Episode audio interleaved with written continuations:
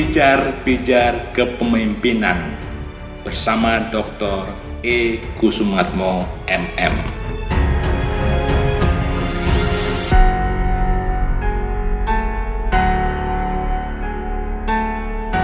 Naluri yang keliru.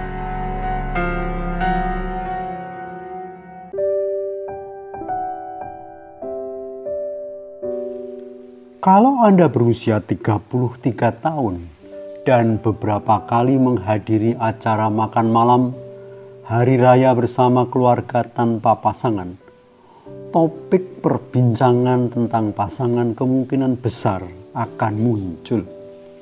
Dan semua yang hadir ikut urun pendapat. Set memerlukan gadis yang eksentrik seperti dia, kata kakak perempuan saya. Yang benar saja, dia memerlukan gadis yang normal sebagai penyeimbang, kata kakak laki-laki saya. Set tidak eksentrik, saut ibu saya. Yang benar saja, tentu saja set eksentrik, kata ayah saya. Tiba-tiba nenek saya yang pemalu bersuara lembut saat berbicara dan diam saja selama santap malam itu angkat bicara. Suara-suara keras dan agresif khas New York di meja itu pun lenyap. Semua mata berfokus pada perempuan tua berperawakan kecil dengan rambut keemasan yang dipotong pendek dan masih menyisakan aksen Eropa Timur dalam logatnya itu. Set, kau butuh seorang gadis yang manis.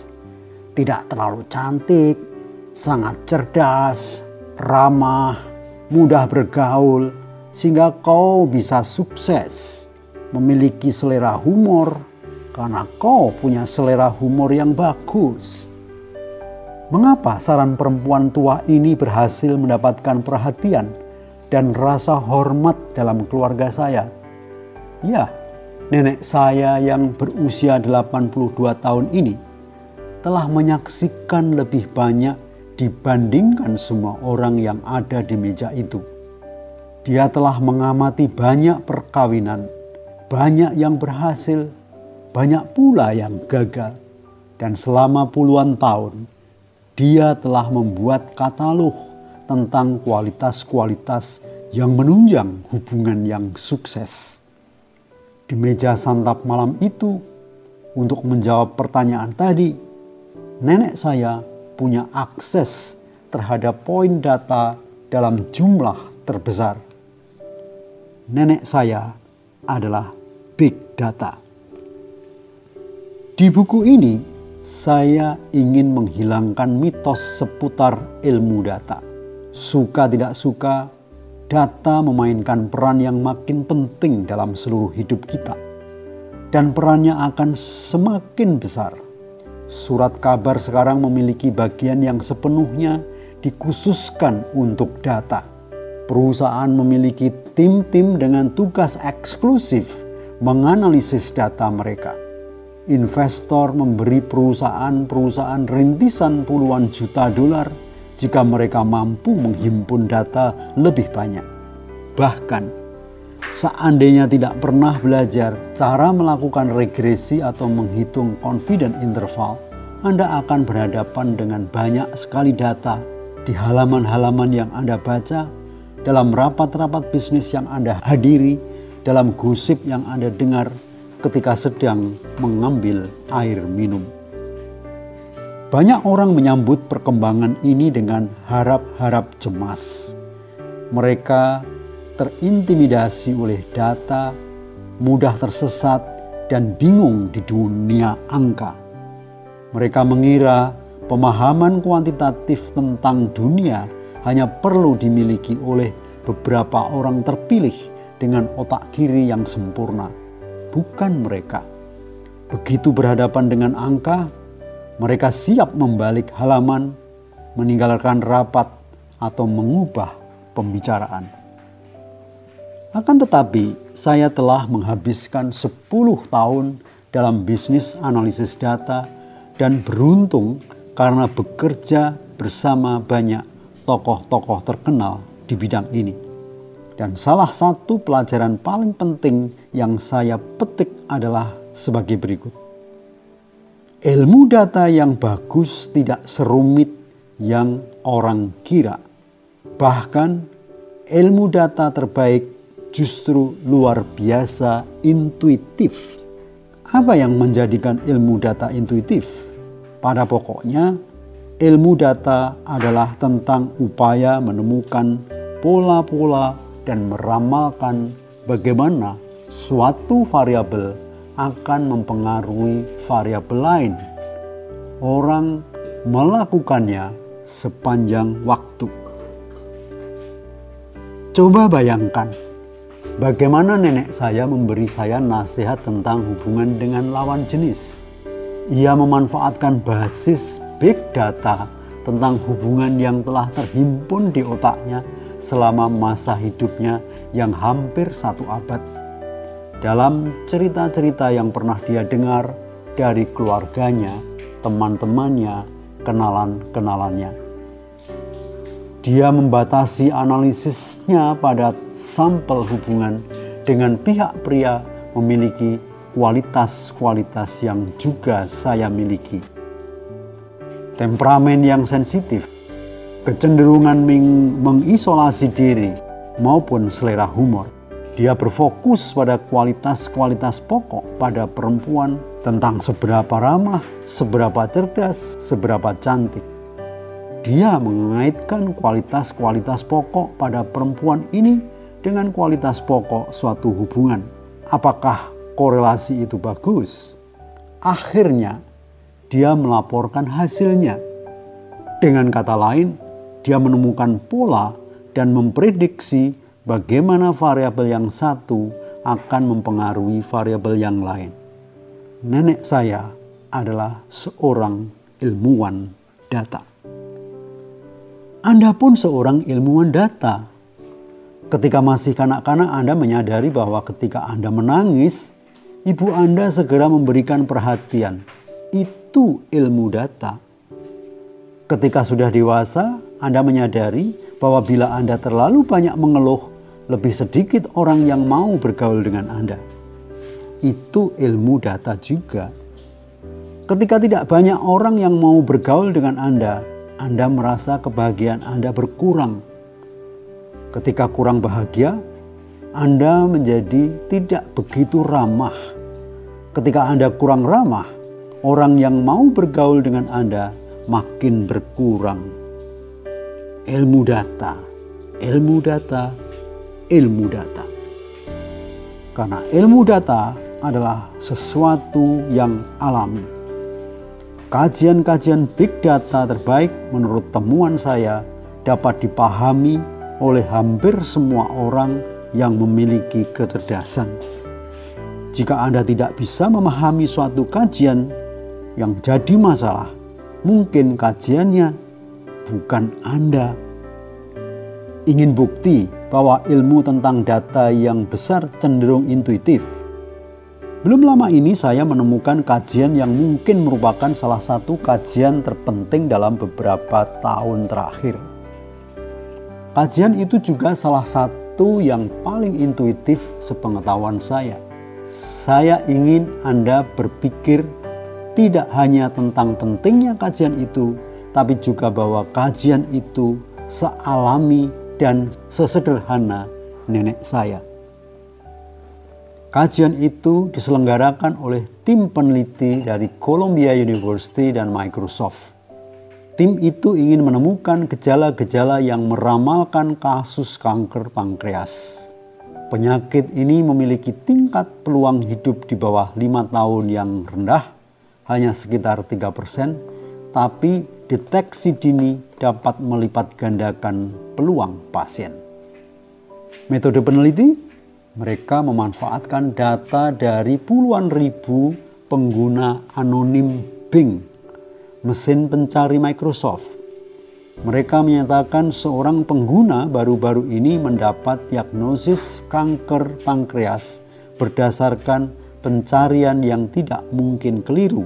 Misalnya, just diagnosed with pancreatic cancer atau I was told I have pancreatic cancer. What to expect? Berikutnya, peneliti-peneliti itu melihat ke pencarian-pencarian untuk gejala-gejala gangguan kesehatan. Mereka membandingkan sebagian kecil pengguna yang belakangan melaporkan diagnosis kanker pankreas dengan mereka yang tidak.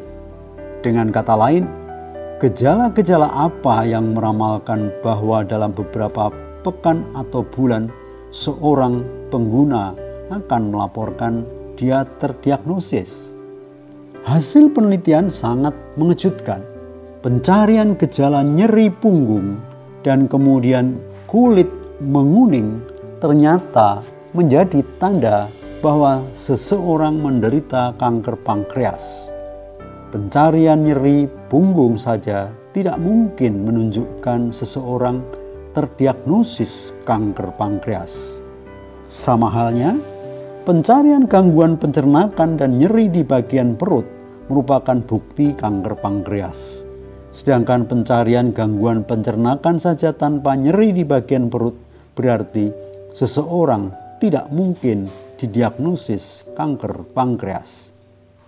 Para peneliti dapat mengidentifikasi 5 sampai 15% kasus dengan hampir tidak ada kesalahan. Mungkin angka ini tidak terkesan luar biasa, tapi jika Anda menderita kanker pankreas, peluang 10% untuk melipat gandakan kemungkinan sembuh pun akan terasa seperti kabar yang sangat menggembirakan. Makalah yang menguraikan kajian ini sulit dipahami secara penuh oleh orang awam. Banyak jargon teknis yang digunakan seperti uji Kolmogorov-Smirnov dengan arti yang saya sendiri sudah lupa. Itu cara untuk menentukan apakah suatu model cocok dengan data. Namun, perhatikan betapa alami dan intuitif kajian yang luar biasa ini di tingkatnya yang paling mendasar. Para peneliti mencermati sejumlah besar kasus medis, kemudian mencoba menghubungkan gejala-gejala dengan sebuah penyakit tertentu. Anda tahu, siapa lagi yang menggunakan metodologi ini saat berusaha mencari tahu apakah seseorang menderita suatu penyakit. Suami dan istri, ibu dan ayah, perawat dan dokter. Berdasarkan pengalaman dan pengetahuan, mereka berusaha mengaitkan demam, sakit kepala, ingus mengalir, dan nyeri perut dengan berbagai penyakit. Dengan kata lain, para peneliti Columbia dan Microsoft menyusun kajian terobosan dengan memanfaatkan metodologi yang alami dan nyata yang digunakan oleh setiap orang untuk membuat diagnosis kesehatan. Namun tunggu, jangan buru-buru. Jika metodologi ilmu data terbaik sering kali bersifat alami dan intuitif, seperti yang saya yakini, muncullah pertanyaan mendasar tentang nilai big data. Jika manusia pada dasarnya adalah ilmuwan data, jika ilmu data bersifat intuitif, mengapa kita memerlukan komputer dan perangkat perangkat lunak statistik? Mengapa kita memerlukan uji Kolmogorov-Smirnov? Tak bisakah kita semata menggunakan firasat? Tak dapatkah kita melakukannya seperti nenek perawat, dan dokter. Ini membawa kita ke argumen yang menjadi seru setelah peluncuran buku laris Malcolm Gladwell. Blink yang mengagungkan keajaiban sesuatu yang disebut naluri.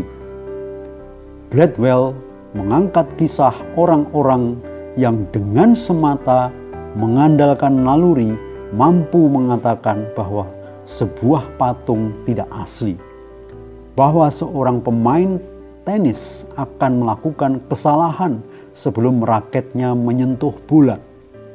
Berapa banyak seorang pembeli bersedia membayar. Pahlawan-pahlawan dalam Blink tidak melakukan regresi. Mereka tidak menghitung confident interval. Mereka tidak menjalankan uji Kolmogorov-Smirnov. Namun, mereka umumnya membuat prediksi yang menakjubkan. Banyak orang secara intuitif mendukung pertahanan intuisi Gladwell. Mereka mempercayai naluri dan perasaan mereka. Para pendukung Blink mungkin bersuka cita ketika mendengar nenek saya memberikan saran tentang hubungan cinta tanpa bantuan komputer.